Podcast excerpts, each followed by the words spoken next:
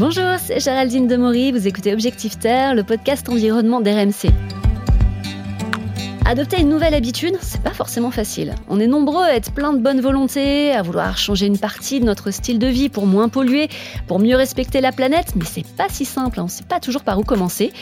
Et s'il existait un jeu pour nous aider à préserver la planète? Un jeu amusant pour passer à l'action presque sans y penser Un jeu à jouer à plusieurs pour se motiver, qui marche pour les adultes mais aussi pour les enfants Eh bien ce jeu il existe et en plus il est gratuit. Objectif Terre, un podcast RMC avec Géraldine Demory. Bonjour Christian Nalatambi. Bonjour Géraldine. Alors vous êtes le cofondateur de Ma Petite Planète. Ma Petite Planète, c'est un jeu donc, pas du tout comme les autres. C'est quoi le principe? C'est un jeu qui est euh, basé sur euh, l'environnement. Donc nous, notre objectif, on est une association. La mission de l'association, c'est de faire passer à l'action un maximum de personnes pour la préservation de la planète et du vivant de façon ludique autour d'un jeu. Donc qu'est-ce que c'est concrètement? C'est un jeu qui dure trois semaines.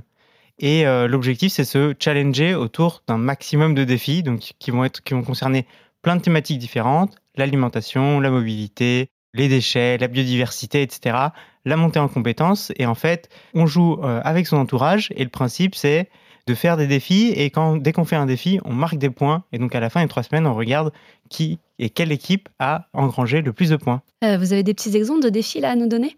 Oui, bien sûr. Sur l'alimentation, par exemple, ça peut être euh, de manger davantage végétarien. Sur les déchets, d'aller faire ses courses en vrac ou de mesurer déjà la quantité de déchets qu'on a. Moi, la catégorie qui me plaît aussi beaucoup, c'est la montée en compétences. Donc, ça permet aussi de comprendre mieux les sujets.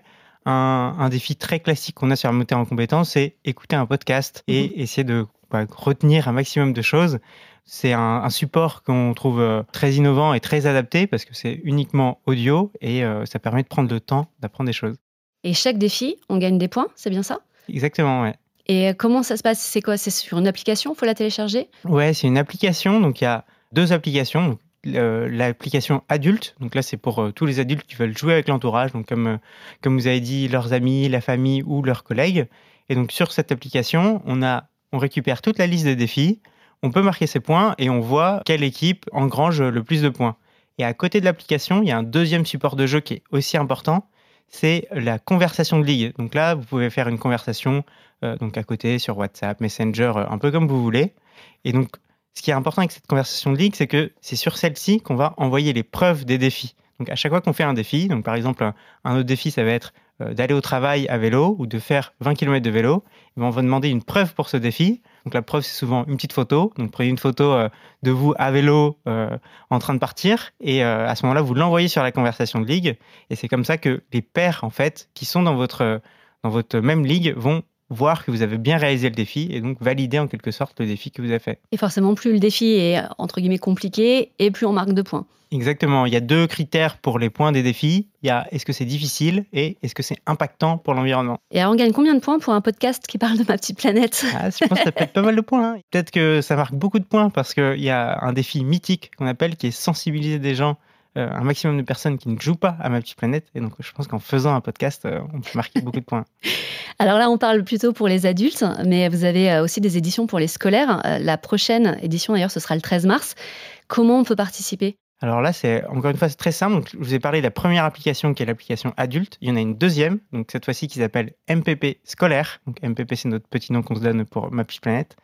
Et c'est à destination principalement des professeurs. Donc si vous êtes prof, pouvez juste télécharger l'application et l'objectif, c'est de jouer avec sa classe. Donc, c'est vraiment le professeur qui a l'initiative, en tout cas quelqu'un qui a l'initiative de lancer le jeu pour un groupe d'élèves.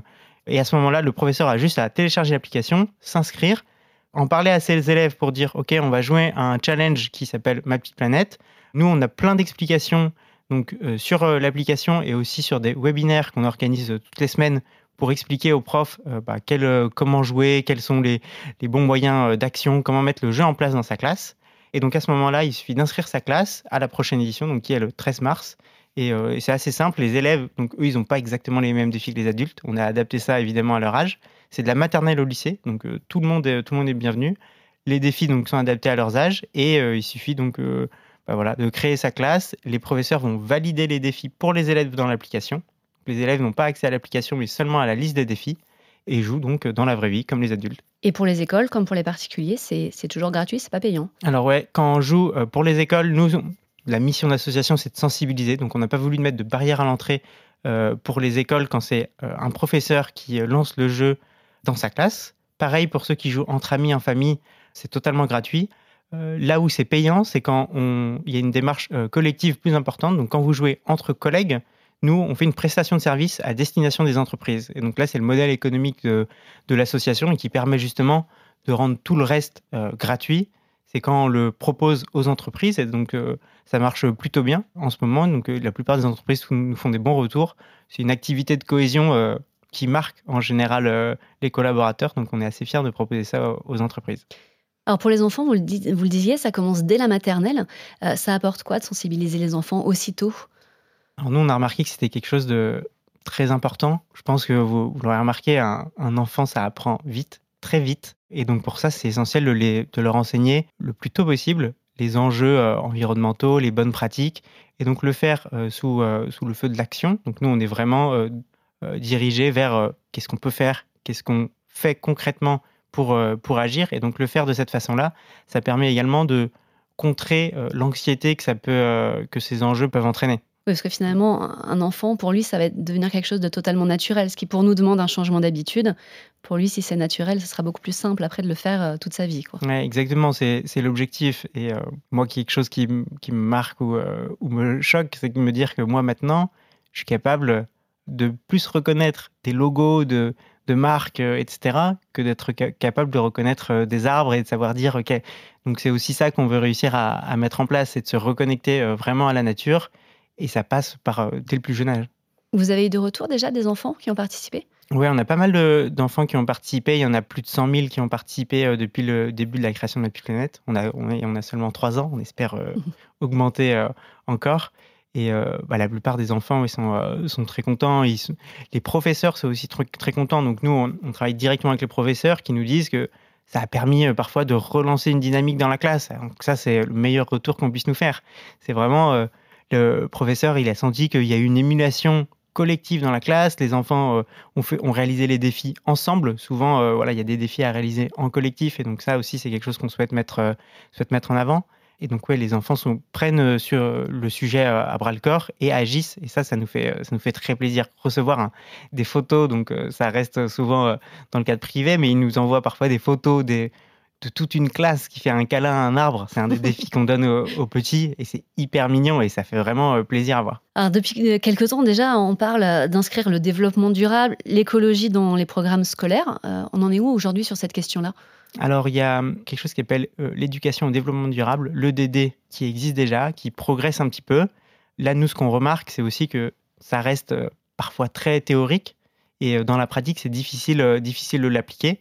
Et donc, euh, bah, ma petite planète, c'est euh, concrètement euh, un outil qui est donné aux professeurs qui ne savent pas exactement comment faire pour appliquer ces, ces, directives et donc parler directement de ces sujets à leurs élèves. Donc ça va dans ce sens-là. Il y a encore pas mal de progrès à faire, euh, notamment sur toutes les matières. Parce que je crois que vous prenez plutôt un, décloisonnement des matières, c'est ça? Parce que c'est vrai que euh, l'écologie, ça touche à la fois aux sciences, à la géographie, l'instruction euh, civique. D'ailleurs, ça ressemble un petit peu à ce que peuvent proposer les écoles type Montessori ou, ou en tout cas les, écoles alternatives. Vous pensez que c'est possible de le démocratiser, ça? Oui, j'aimerais bien. Ça serait très souhaitable que, que ça soit démocratisé parce que effectivement, l'écologie, donc c'est une science en, en, tant que telle, elle pourrait être enseignée, elle devrait être enseignée, et ça touche toutes les matières, donc que ce soit en termes d'histoire, de géographie, de maths, de sciences, il y a vraiment énormément de choses. De, évidemment, on pense à la science physique, à la SVT, mais ça touche énormément, énormément de matières. C'est essentiel de, bah, de voir que c'est euh, quelque chose qui est transverse euh, à toute la société et à toutes les matières euh, scolaires, scolaires qui sont enseignées. Alors pour être enseigné, il va falloir des enseignants, il va falloir qu'ils soient à la hauteur de la tâche, hein, si je puis dire. Et euh, c'est vrai que quand on regarde les réseaux sociaux, il y a beaucoup de climato-sceptiques. Alors beaucoup, non, en fait, il n'y en a pas beaucoup, mais on les entend en tout cas euh, mm. beaucoup. Comment on peut être sûr de ne pas avoir un enseignant qui va être climato-sceptique, qui va lancer le mauvais message? Oui, Je pense que ça passe principalement par la formation. Les climato-sceptiques, euh, nous, on serait ravis qu'ils jouent à notre jeu, juste qu'ils lancent, mais on, l'objectif, c'est d'être très grand public. Donc, si quelqu'un est climato-sceptique ou euh, a des doutes sur, euh, sur le sujet, les enjeux du, du moment, ben, on serait euh, ravi qu'il lance le jeu ou qu'elle lance le jeu avec nous pour comprendre justement quels sont ces enjeux. Donc ça passe par la sensibilisation, de la formation. Et donc auprès des professeurs, il y a un besoin de formation qui est évident sur ce sujet-là.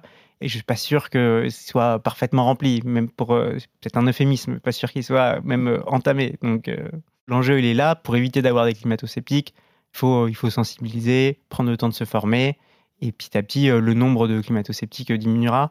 Et même chacun pourra progresser, sans être climato-sceptique, chacun pourra progresser sur la compréhension de tous ces enjeux euh, environnementaux très importants. Et alors, vous le disiez, Ma Petite Planète, ça a seulement trois ans. Donc, c'est quoi la suite? Alors, nous, on a, on a pour euh, vocation de devenir le jeu de référence, le challenge de référence sur le passage à l'action écologique en France, puis en Europe pour la partie adulte.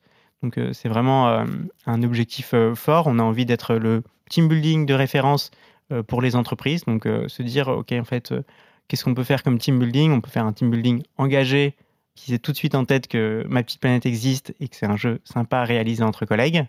Et pour la partie scolaire, l'objectif, c'est de devenir bah, partie intégrante des programmes scolaires. Donc, en tout cas, être reconnu par l'éducation nationale. Donc, ça, c'est un objectif à long terme comme outil de sensibilisation et outil pédagogique à utiliser euh, pour les élèves en classe. Merci beaucoup Christian. Merci Jeanne-Line. Alors quand on parle écologie, environnement, on pense parfois à quelque chose d'assez austère, un petit peu triste. Mais avec ma petite planète, c'est juste un jeu d'enfant, littéralement. À une heure où on nous demande de faire beaucoup d'efforts tout le temps, bah, ça fait du bien de se retrouver autour d'un jeu. Un jeu oui, mais qui a un véritable impact sur la planète en nous aidant à prendre de bonnes habitudes. Et une fois que la bonne habitude est prise, c'est pour la vie. Alors rendez-vous à la prochaine édition du challenge de ma petite planète et bon jeu vous venez d'écouter Objectif Terre, j'espère que vous avez aimé ce podcast. N'hésitez pas à vous abonner, à en parler autour de vous. Nous sommes sur toutes les plateformes de streaming, le site et l'application RMC. À bientôt!